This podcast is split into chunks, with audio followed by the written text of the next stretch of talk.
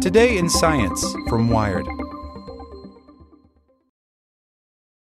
For the ones who work hard to ensure their crew can always go the extra mile, and the ones who get in early so everyone can go home on time, there's Grainger, offering professional grade supplies backed by product experts so you can quickly and easily find what you need. Plus, you can count on access to a committed team ready to go the extra mile for you. Call, clickgrainger.com, or just stop by. Grainger, for the ones who get it done.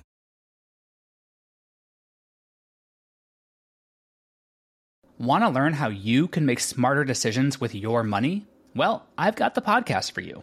I'm Sean Pyles, and I host NerdWallet's Smart Money Podcast. Our show features our team of nerds, personal finance experts in credit cards, banking, investing, and more. And they'll help you make the most of your money while cutting through the clutter and misinformation in today's world of personal finance. You'll get clarity on strategies to help you build your wealth, invest wisely, shop for financial products, and plan for major life events. Listen to NerdWallet's Smart Money Podcast wherever you get your podcasts. Here's today's spoken edition of Wired. What Keeps Egg Freezing Operations from Failing? by Megan Molteni.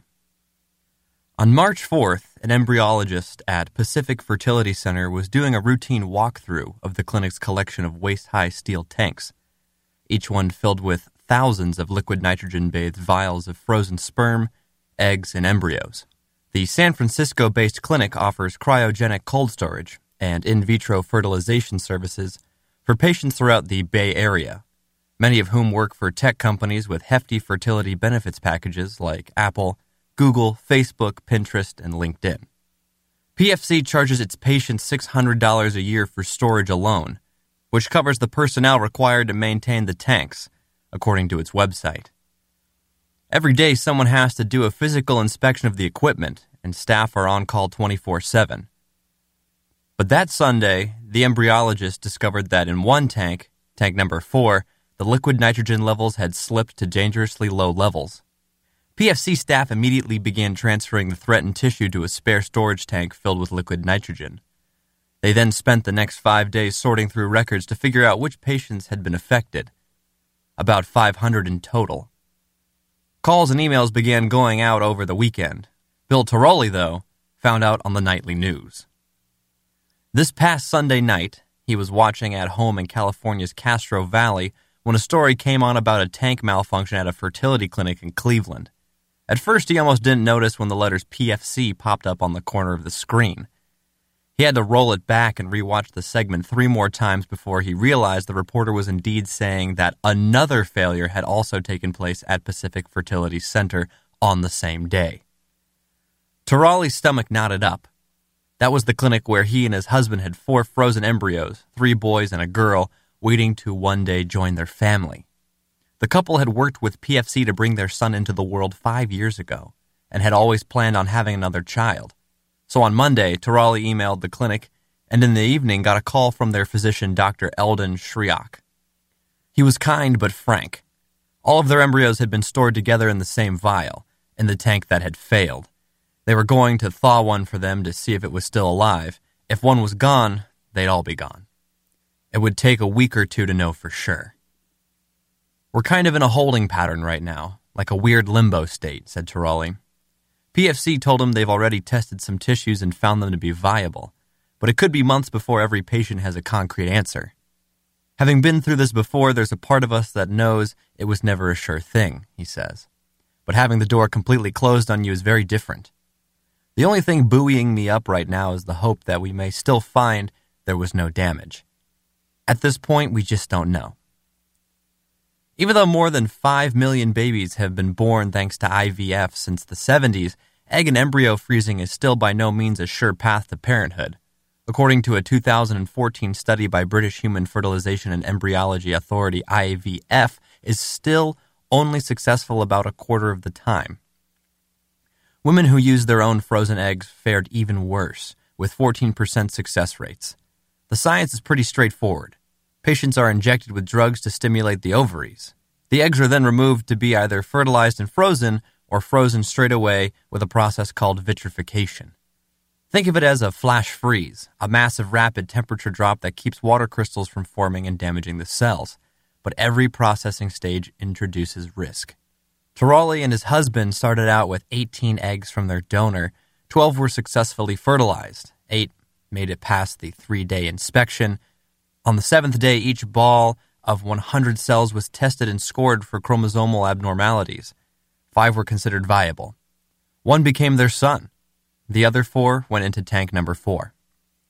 Taroli says he was made aware of these risks and others that arise during the freeze thaw cycle when he and his husband signed their contracts with PFC. Storage in liquid nitrogen, on the other hand, has been considered pretty foolproof, provided you have enough of it. The tanks are quite simple just metal welded into an inner and outer tank to create a vacuum seal, no moving parts. As long as they stay full, you're fine. I've been doing this since 1983, and I've only ever seen one slow leak that was easily rectified says David Ball, laboratory director of Seattle Reproductive Medicine and a past president of the Society for Assisted Reproductive Technology. I've never seen a total loss situation. There are, of course, best practices to make sure that never happens. Ball says the simplest and most foolproof is a daily physical evaluation. Using a yardstick like instrument, you measure how much liquid nitrogen is in the tank and then graph that out to track your evaporation rate. If it starts accelerating suddenly, something's probably wrong with the tank. The next level up from that is an electronic monitoring system. Probes in the tank that trigger an alert if the temperature rises above a specific threshold. These are useful for round the clock control, but also subject to calibration errors and failures in the event of a power outage. According to PFC's website, its San Francisco facility has all of these systems in place. Each tank is topped off daily. If not filled regularly, the nitrogen would evaporate entirely in about a week. And two separate system alarms, when triggered by tank sensors, will send out calls to the clinic staff over and over until somebody enters the lab to cancel the alarms. It's not yet clear why they didn't work for tank number four. PFC's president and medical director, Carl Aber, told ABC News that in the wake of the tank failure, they've since ordered a third alarm system. While Pacific Fertility declined to answer any specific questions, it did send Wired a statement through a spokesperson confirming the details of the March 4th incident and the existence of viable tissue from the affected tank. The statement went on to say that PFC has brought in a third party for a full investigation and that in addition, it has completed a physical inspection of all the lab equipment and have also thoroughly reviewed all cryopreservation protocols with staff. We are truly sorry this happened and for the anxiety that this will surely cause. The American Society for Reproductive Medicine said it plans to review the incidents with both clinics and their equipment suppliers this week. In the meantime, Ball says clinics all across the country are going over their own protocols with a fine toothed comb. There aren't any laws in the unevenly regulated fertility industry that safeguard against cryo failure events, and how often frozen eggs or cells are damaged is unclear because there is no central reporting mechanism. The Food and Drug Administration and the Centers for Medicare and Medicaid Services do oversee certain aspects of fertility clinics, and the Centers for Disease Control and Prevention collects IVF data, but they don't do site visits to inspect storage tanks or track reports of damaged tissues. The College of American Pathologists, which accredits more than 400 fertility labs, conducts biannual inspections, but their checklists for best practices are pretty generic. There aren't standards for alarm systems, for example. The vagary is there on purpose to allow programs enough room to maneuver around a system that works for them, says Ball. Each facility may not be amenable to a one size fits all approach. Oversight also differs by state.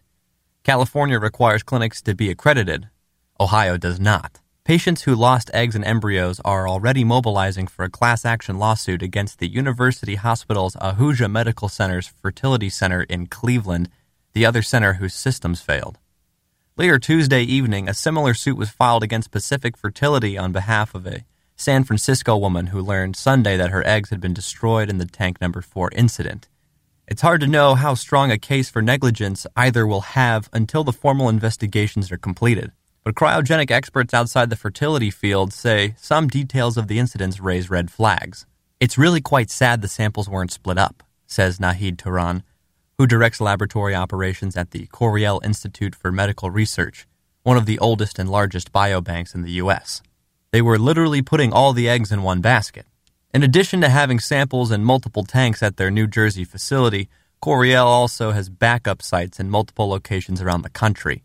and its software engineers built real time monitoring systems to flag any tanks trending in a troubling direction before they fail. For Taroli, hope for his family's future wasn't just in one tank, it was in a single tube. And for now, at least, like Schrodinger's cat, it's still alive. Without the ones like you, who work tirelessly to keep things running, everything would suddenly stop. Hospitals, factories, schools, and power plants, they all depend on you.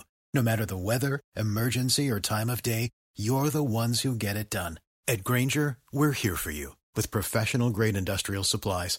Count on real time product availability and fast delivery. Call clickgrainger.com or just stop by. Grainger for the ones who get it done.